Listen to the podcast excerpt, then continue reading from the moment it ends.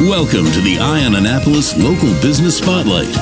There are thousands of locally owned businesses in the area, some small and some large. Some you may know and others you don't.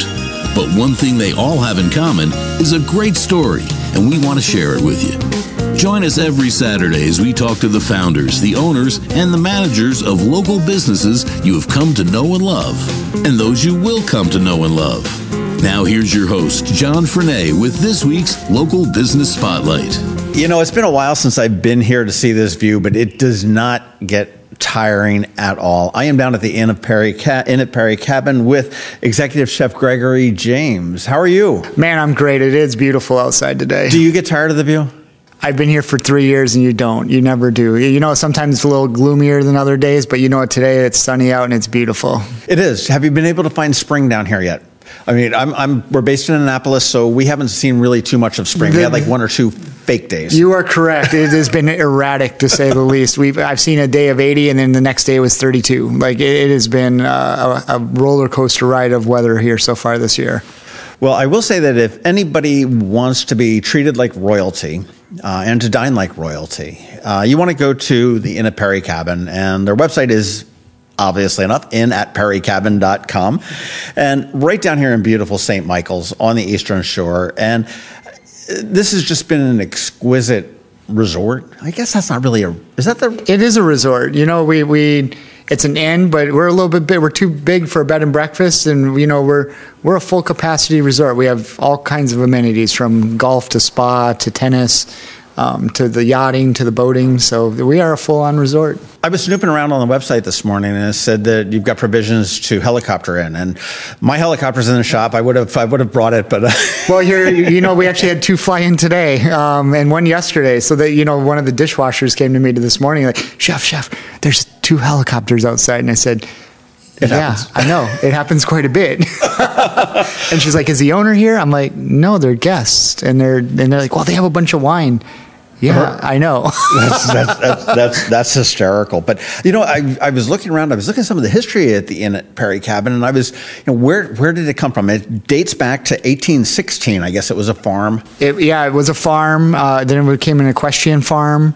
Um, and it, it, in 1980, it became what it is today as the Inn at Perry Cabin. It started with only six rooms. Right, and then it, then it was sold a couple times, and it went through some expansion. Went through like a 17 million dollar expansion early in the um, in the like early 2000s, I think it was, which is what we're looking at today. Which seems like a like to me, 2000 sounds like yesterday, but in realistic terms, it's actually was quite a while ago. Oh, it's it, it, it is it is a while ago. And one thing that I thought was kind of curious as to how it got its name, and that apparently uh, it was originally owned by a naval officer. Correct. Uh, Hazard Order Perry Cabin. Uh, when the British attacked, he was one of the people that saved this area, and so it's named after him. Yeah, it was pretty neat. And it's named after um, Commodore Oliver Perry's cabin. Yes. on, on, the ship, the what the Niagara, I think it was. Correct.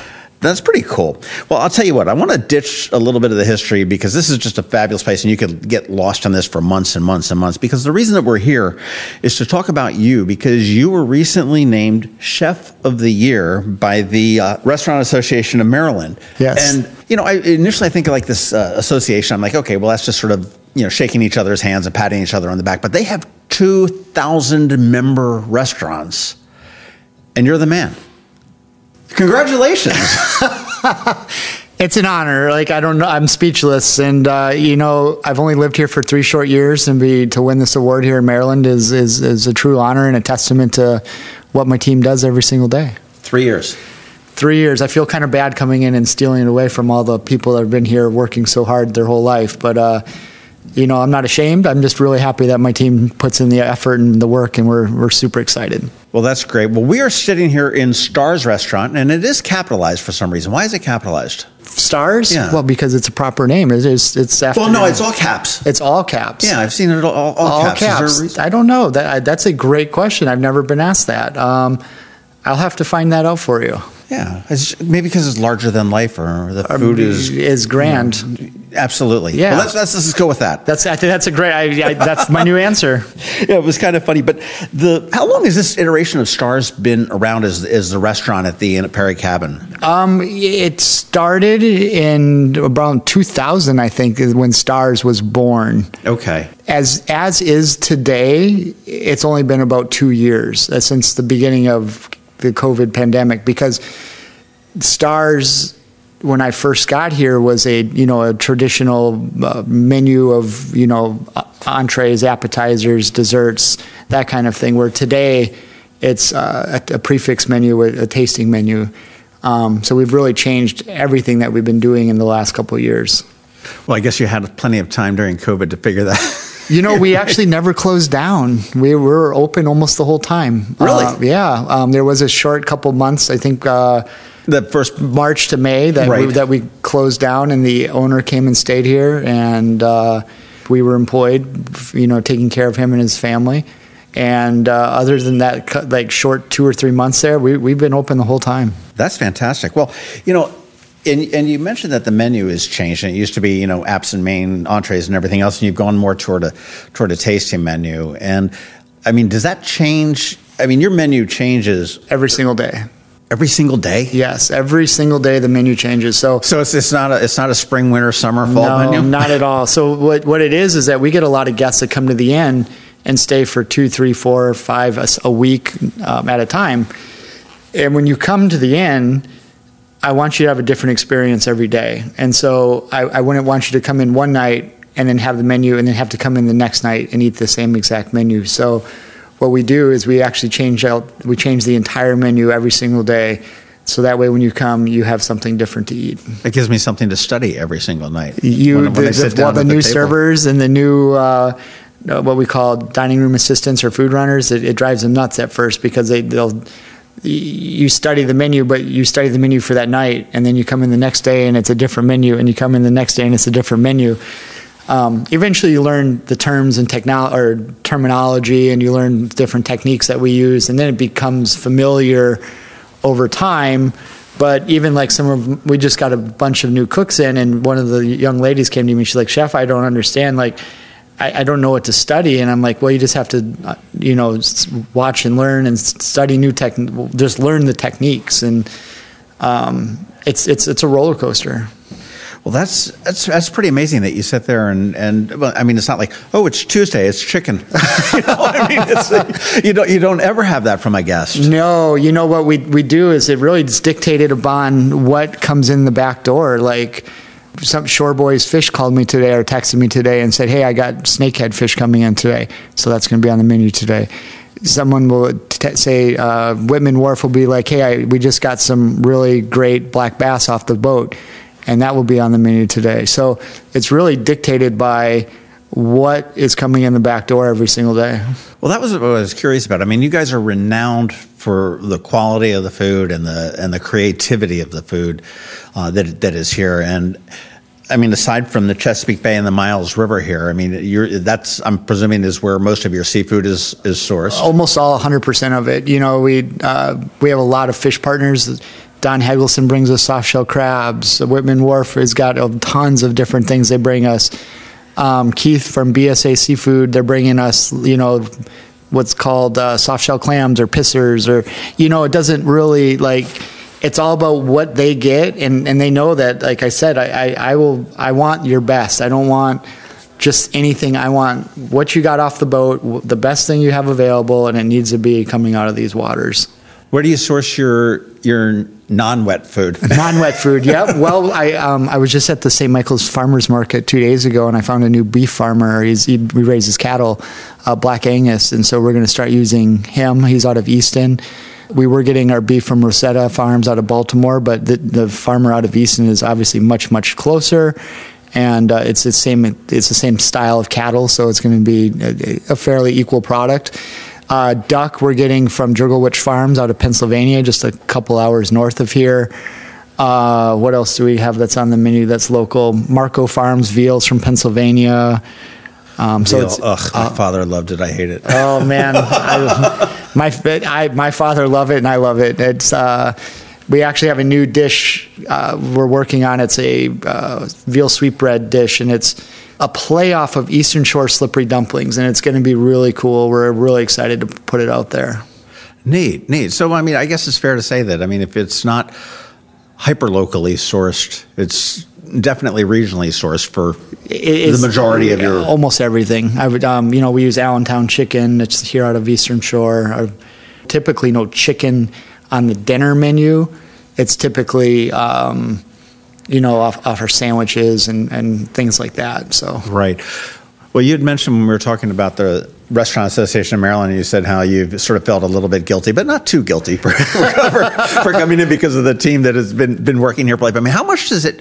How many people does it take to make this? this, hum? this operation run. Yeah. We have about 40, 40 cooks, and that's most people are shocked when they hear that. Um, we have a full bread crew, baking crew. And this is all this is all in behind the house, right? Yeah, this is not- this 100% is not- behind the house. This is not servers. This is not hostesses. Sol- hosts solely or- culinarians. We Wow. have about 40 culinarians that are on staff. Um, we employ anywhere from high school students that are part of the uh, apprenticeship program through Easton High School. We have apprentices that are coming from international from J1 visas. Um, I have a bunch of college students that we're uh, mentoring through externship program of the Culinary Institute of America.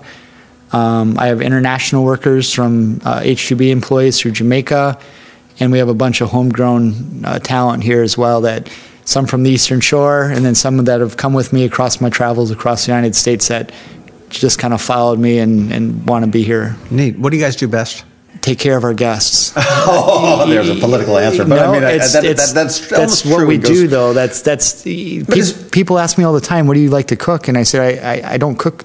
Once you've matured in your cooking, you no longer cook for yourself. You cook for your guests, and you cook for the people. True, but is there a signature dish that, that, that, that we've got? Okay, I'll, t- I'll tell you. My, my thing is, if I Yep. go into a restaurant and they say, "Hey, we have outstanding creme brulee, eggs Benedict, or French onion soup," I will totally judge that restaurant. It doesn't matter how good they are if it's if those don't meet my standards. Yeah. Well, when you when you're talking about an Eastern Shore restaurant, you have to have crab imperial or some form of imperial on your dish and your menu somewhere. And uh, one of our signature amuse bouches, which is a gift from the chef, is the translation of that, is a crab imperial. And what we do is we serve it in this eggshell, and it's perfectly cut. And you can't really it it, it looks like a hard boiled egg that's been emptied and cleaned the shell only, and then you stuff the crab meat inside, and then put the uh, imperial sauce and bake it off. You can't visualize what it looks like. It's hard to, but it, it, it's amazing. Like when the guests see it, they're just like, "Holy cow, this is amazing!" Wow. I no, I, I can somewhat visualize. I, I can visualize that it's a, it's difficult to make. yeah, that's that's that's why it's one of our signature things. Like we we serve it to, we serve it. It's on a rotation every couple days because we want to make sure that the guest. I mean, it is it is a regal dish. It is really a very refined, beautiful dish. Right. Well, well, chef, you are pretty much the maestro of this, correct? Isn't it? That's that's the role of an executive chef. It is. You know, I, I've I've built this program from the ground up, and you know, I, I do have a lot of my, I mean, all of my fingerprints all over everything, and uh, um, it takes a lot of collaboration. Like I, I have my cooks and sous chefs. We have a meeting. We talk about the menus. Um, at the end of the day, it's you know I have to be responsible for everything, but I, I like to pull in my team for collaboration. How difficult is it to come up with new uh, menus every day? Well, when you got a team of 40 that's very passionate about what they do, and people, um, I, I get uh, text messages at 11:30 at night going, "Chef, what happened if we take the the fish roe and we dry it and we add it to this and we do this?" And I'll have get some other cook is sending me pictures of of a, of, of a fruit platter or a fruit garnish thing he's working on. It becomes pretty easy because 40 people is a lot of people, and there's a lot of ideas. And as long as you've fostered that environment when people are willing to share and aren't scared to share, it becomes fairly easy. Well, it sounds like you really empowered your team to be able to. Well, they have to be because I have to be able to like like let's say we run down the menu and we say, okay, we're going to do X, Y, Z. I can't do the prep all myself. Like I can't.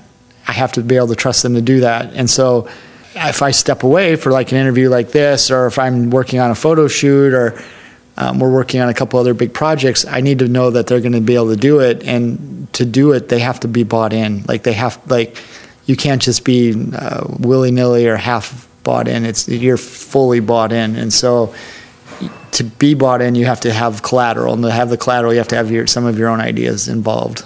Right, right. Well, I want to talk about you. I mean, how did you get into the culinary biz? I was born into it, to be honest with you. You, you know, it's it's funny. I almost bought a restaurant a long time ago, and there was a, an established restaurateur in Annapolis that grabbed me by the scruff of the neck and said, "You don't want to get into the restaurant business unless you're born into yeah, it." Yeah, and you don't. it, it, I, I've had numerous friends ask me like, "Hey, you know, I want to invest into a restaurant. Do you want to run it for me? Or I want to I want to buy a restaurant or." And I tell them the first thing I say is no. I'm like, I'm like, buddy, I love you, but man, if you you might as well just take that money and put it in a, in a bank account, and you'll get more money back than you will if you own a restaurant. I'm like, you own a restaurant because you love it, and not because you're trying to make money or you because you think it's going to be cool. Like it, it is a lot of work. But what? How, how did you? So you were born into it? Did your yeah? Your so so yeah, I was born in Texas. My dad and mom had a restaurant there called Joseph's. Um, my dad was a, a trained as a cook and a restaurateur and an entrepreneur. His whole life is basically what he did. He actually started. He worked for the McDonald's Corporation, and then eventually worked for Steak and Ale, and then he opened up his own little restaurant. And uh, when my little no, when I was born, I think my mom decided she didn't want us really growing up in the restaurant business because it was in the 70s, it wasn't viewed as a really great career path. It was like, sure. Uh, you know, it was the, the, the offbeat people, the the people that didn't have you know real jobs that did that cooking, and um, so my mom and dad packed up and we moved to Wisconsin, and my dad uh, my grandfather was an accountant, and so my dad went to back to college and became an accountant. And you know they struggled, you know, with uh, for a while because he was in school and she was a stay-at-home mother, so we really struggled for a long time. And then eventually became a certified public accountant. And when he was doing the accounting work for a small restaurant in the town that we were living, the two ladies that were running it were at retirement age, and they're like, Joe, you've run restaurants before, and you kind of counsel us, and you do our paperwork, and you know how much the restaurant makes. Why don't you buy it? And that kind of started my career. Huh. Right there. I was 15 and uh, never done anything different. So it's so. Uh, did did you go to the CIA or any? I did. So I uh, so I started cooking when I was 15. I went to this culinary institute when I was 18. It was great school. I don't recommend it for anybody at this point. The truth, I, and I, it's a great school. Mm-hmm. It is. It's it's the best in the world. I just can't imagine putting yourself into debt eighty to hundred thousand dollars and then coming out and making twenty dollars an hour. The, the, truth is, it's from sixteen to twenty dollars an hour and having student debt that big. I don't know that it's the best thing. Value return on your yeah, investment. Sure. Yeah, and and I, I, truly believe that you go work in the best kitchens in the world and you can get an education that is equal to the CIA, but you have to be willing to push yourself harder. You have to be willing to work for a little bit less, and you have to be willing to take a little bit of. Uh, uh, you know, you got to work at the best restaurants, and the best restaurants have tough kitchens. Sure, sure. Well, you came here from California. I did. So I moved here from Napa. Um, Boy, there's a quite a shift in cuisine, isn't there? Yeah, it was. Um, man, Napa was tough. I, I loved Napa. I, I, moved there. I, I, really wanted to win a Michelin star. I, I was working in Yountville, California. That's where French Laundry is. It's like one of the best restaurants in the world, and Thomas Keller's all his restaurants. And the truth is, is the cost of living was just too much. Like I, I couldn't live. Like I I was working to put a roof over my head and a and car, a McDonald's hamburger, and a McDonald's plate. hamburger, right? And and um, I was like, I'm 40 years old, and I can't. I'm not on the right path anymore.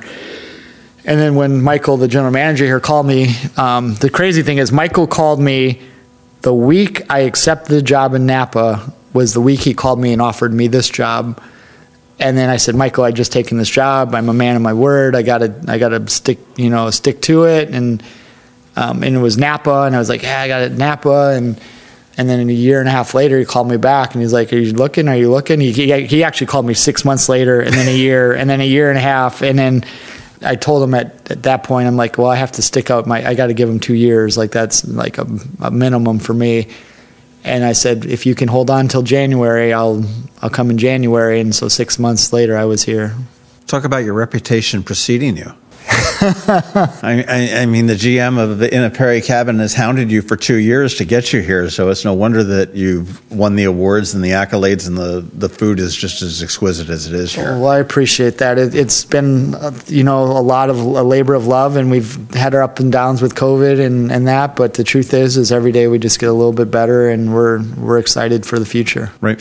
Well, I'm assuming that you uh, don't eat the stars meals every single day. I mean, you probably do a lot of awful lot of tasting, but where does um, where where do you eat when you're when, when you're at home? What's well, uh, we we do we do something called taste plate every day, and so what we do is we have the cooks put up. It's a plate. It's got anywhere from 16 to 20 ramekins, and it has every single puree, vegetable, or sauce that we do, and we taste that at first. So we taste every single thing to make sure that it's all correct. So that way during service, we're not adjusting or okay. fixing. Um, that way, I know like what the guest is getting, and so when they they say, "Hey, the guest thinks this is undersalted or oversalted," I've already tasted it, and I don't have to taste everything during service. Right. It's already been done. The truth is, is I'm here all day and all night.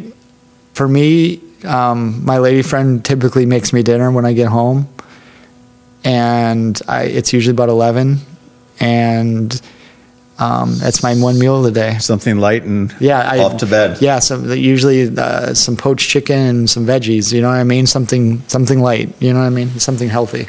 When you do get your rare day off, where would you go? Where would you go besides here? I, I love to go. I mean, on my days days off, I love to go to Washington D.C., New York, Annapolis to go somewhere else. Like I, I like to get out of here. Uh-huh. I like to see what other great restaurants are doing. I love to eat at Michelin star restaurants. I love to eat at.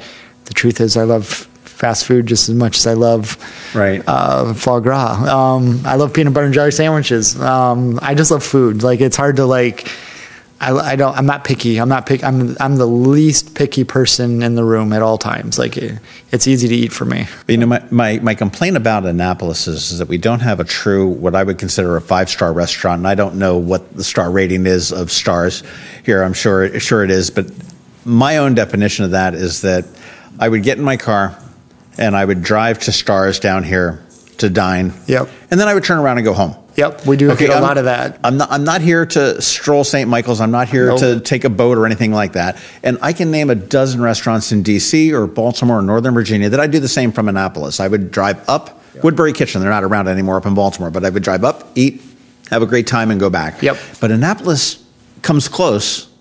But there's Flamant is pretty good. Flamant is good. It's good. Frederik De Pue is is is is good. That's probably the best I've had in Annapolis. Yeah, and uh, I, I, can't think of anything other than that. That's yeah. Like, there's Vin 909, which is and, and there's a couple of really I hate to say sort of dumpy Latin restaurants, but they're they're absolutely outstanding. But they're in just horrible. That's not, crazy. Not Have you, the the the little ramen shop that's a chain? I love it. Something, Boba tea. Bo- it's, it's something something. um, it's good. Like for what it is for the price paid and for the speed and everything else, it's good. That's that's fantastic. But yeah, no, I would love to see Annapolis's dining scene just kicked up a notch um, for it. And it doesn't need to be a big place. I mean, no. I, I mean, this is not gigantic. This is a, not a gigantic restaurant here. No, no. I mean, you to do it right. I mean, a nice forty seat restaurant would be perfect. I would agree. I remember my back in back in high school days. My father lived in um, New York, and he had in with a couple different restaurants, and they had the the ladies' menus and the gentlemen's menus, the ones with the prices and without the prices. Yeah. Uh, it was always always an impressive first date. That's and cool. We walk out, and they're like. Do we have to pay the check? I'm like, oh no, they'll send it to me. and it's like, whoa, that's awesome. know, but it's kind of kind of funny. But well, I'll tell you, uh, one important question, and probably the this whole discussion hangs on this. You said you like peanut butter and jelly and stuff like that, but what do you? What's your opinion on hot dogs? Love them. Do you love hot dogs? Okay, now here, here's here's the kicker. What condiment goes on top of it? Well, there's there's two schools of thought on this, and this is my own. Oh, you're going to be political on me, aren't no, you? no, I love mustard. That's it. Mustard and onion. That's Boom. that's it. But being living in Phoenix for a long time, I love pico de gallo and bacon and mayonnaise. Oh, which there's is- plenty of creative things you can do, but on, on just a pure, on pure a hot pure dog- hot dog, mustard and, and onions, and that's it. Nothing else. All right, now taking this one step further to settle an argument with my girlfriend and I, she said there is no place in the world for yellow mustard. I disagree. Hot dog it is. Hot dog and hamburgers. Those are the two. I, I, I just exactly where I am. I mean, you know, if, if you give me a gourmet hamburger, I'm probably putting on a, uh, you know, yeah, a brown like, mustard. like or brown or Dijon or something like Yeah. that. But ha- like a, a, a, a nice smash burger with, with yellow mustard or the thing is with mustard, it, it's such a perfect condiment because it's it's it's acidic, it's it's flavorful, and there's zero calories, and it's it's beautiful. Like I, I think mustard is one of the few like super beautiful condiments of the world.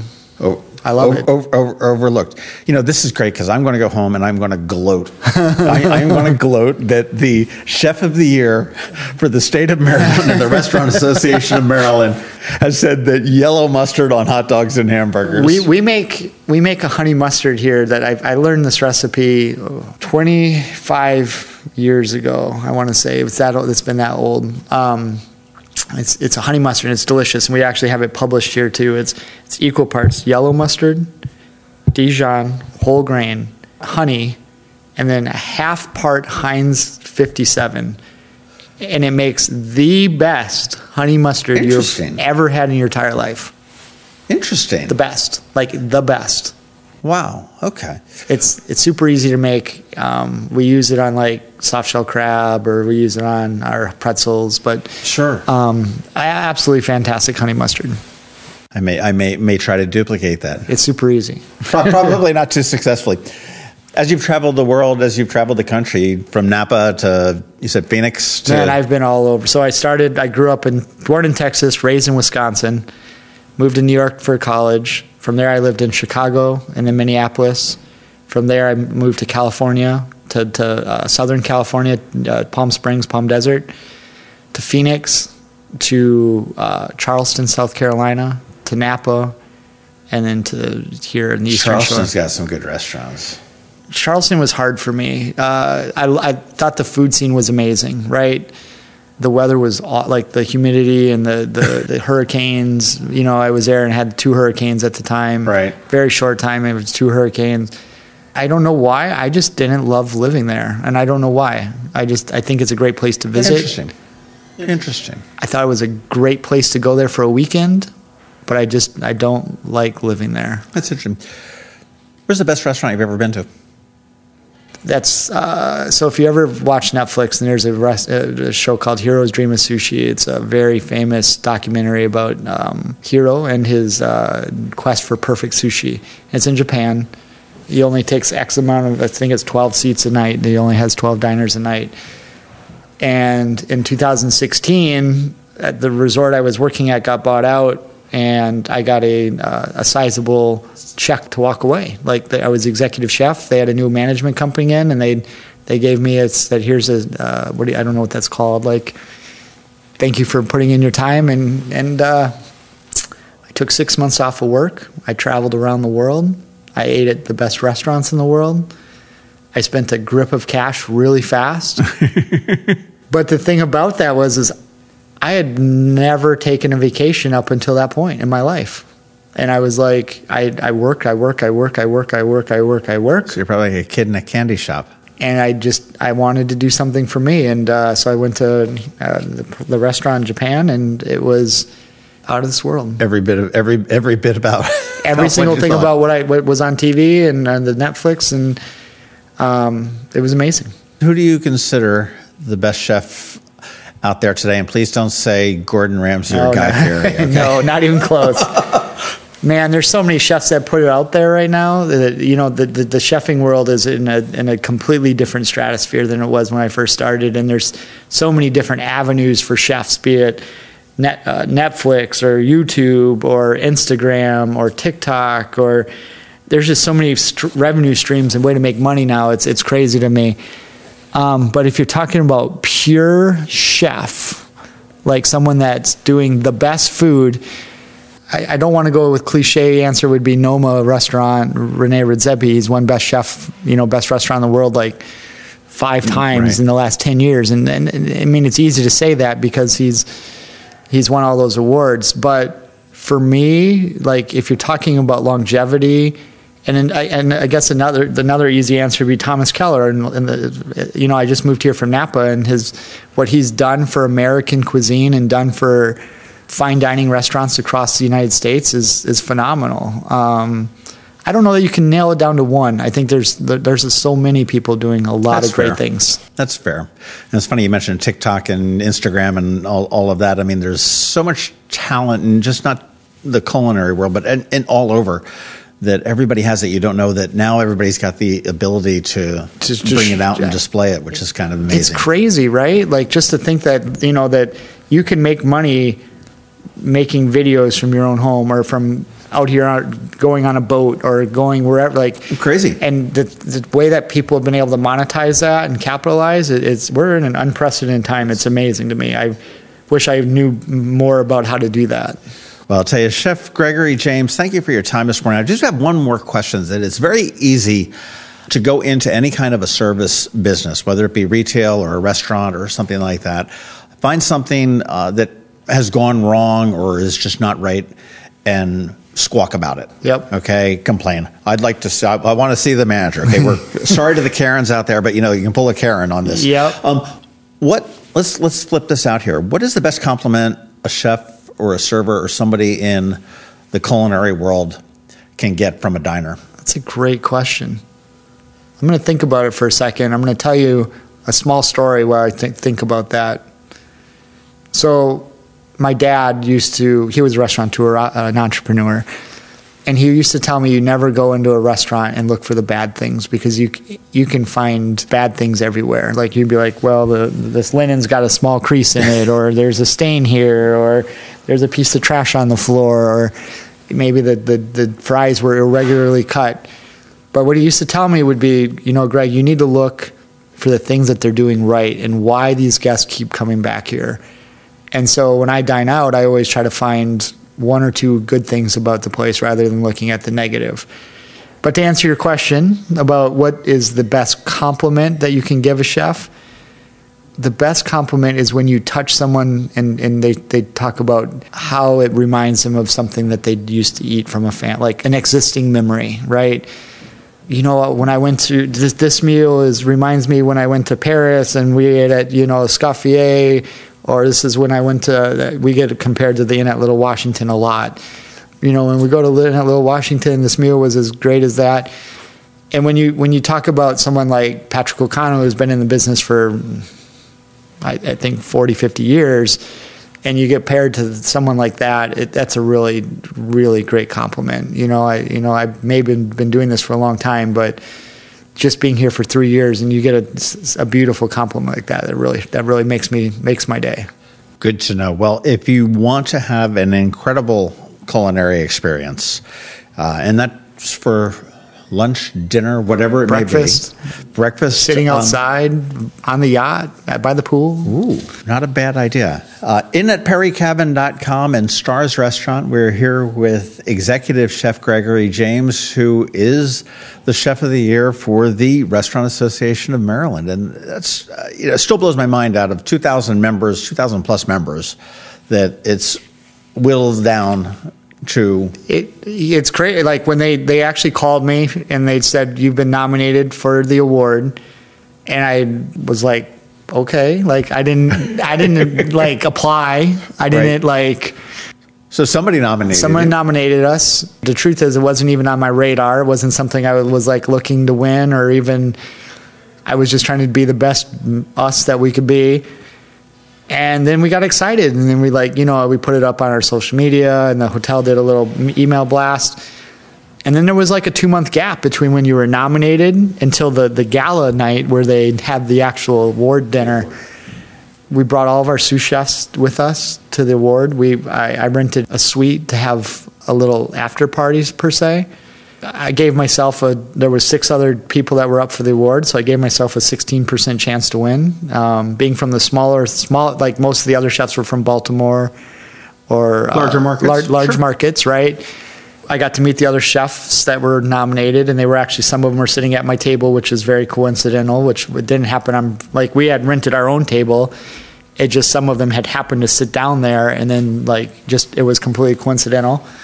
And when we when it was the award came out, and they nom they'd said the winner is, and it was my name, and time just kind of stopped, and I was like, oh wow, this is really happening, and. uh I went to the stage and got my award, and we we ended, there was an after party for the winners, and we actually ended up going up to our suite instead of going to the after party, and we all kind of sat in a huddle, and we each shared a story about like why we do this, or you know our favorite story of the year, or what you know a story of something crazy that happened in the kitchen that in the last year or two and it was really impactful for the team like just to be like not with everybody else but just to sit and and have this moment together Sort of bask in it. It's it's got to be a magical moment for for you. And and I, I don't let's hesitate to call it a team because I, mean, I imagine you guys are closer to a family than you are a team. Oh, for sure. We spend so much time together. Like uh, one of my sous chefs is having a, his wife is having a baby, and it's you know he's constantly in and out, just dealing with that. And uh, another one just had a baby, so there were like two of them. Where do they find time for this? I, I, I know that's between 11 p.m. and 6 a.m. that I I don't have time to control that, but they they can have their fun. And the great well, what's really powerful for me about that situation is is they both moved here from Phoenix to be with me here. They both met their future wives, and they both are now starting families here on the Eastern Shore. That they both have traveled to multiple states to be with me. That's fantastic. Chef Gregory James, congratulations. So congratulations to the Inn at Perry Cabin. Uh, come on out here and dine. Come on out here if you want to spend a weekend or a week. Uh, you can spend a month here. You will never eat the same thing twice, apparently. uh, innatperrycabin.com is the website, but uh, people know this. You can come here. Uh, if you've got a yacht, bring it on down. If you've got a helicopter, bring it on down. Uh, or you can just go old school and just drive like I, I did. but it's just a wonderful place, a wonderful respite to get away. I do highly recommend. Uh, I spent a weekend here probably about 10 years ago, and I haven't been back too frequently. I was here for one dinner once, and, and it, it is a special treat to come here for dinner. It's, it's definitely uh, an experience that you will remember for quite some time. Yeah, it is. We get so many guests that come in and they they compliment they they the style of service that we have, there's the attentiveness that is there, the food, they people are uh, last night the, we had guests that I remember they were sitting at table 30 which means nothing to all of you, but to me I remember seeing them and coming out and saying happy birthday and the, the when we we have a lot of people that have to celebrate birthdays and anniversaries, but Certainly. the fact that the chef comes out and says happy birthday, I mean that that just blows people's mind, and and that's the kind of attention like the small details that matter to us. That's right. You could probably ignore the crease on the tablecloth. Yes, yes. Chef James, thank you so much. I appreciate your time this morning. Again, congratulations. And uh, I'm going to get back and like sort of gawk at the view a little bit because I don't get to see it as often as I should. It's beautiful. Thank you, sir. Have a good day. Thanks for listening to this week's Local Business Spotlight. Please make sure to visit eyeonannapolis.net for all your local news, events, and opinion. And in case you haven't already, please subscribe to the Eye on Annapolis Daily News Brief, where we bring you all the day's local news direct to your phone, tablet, or computer in about 10 minutes. It comes to you at 6 a.m. every Monday through Friday, and you can subscribe on Apple Podcasts, Google Podcasts, or wherever you get your podcasts.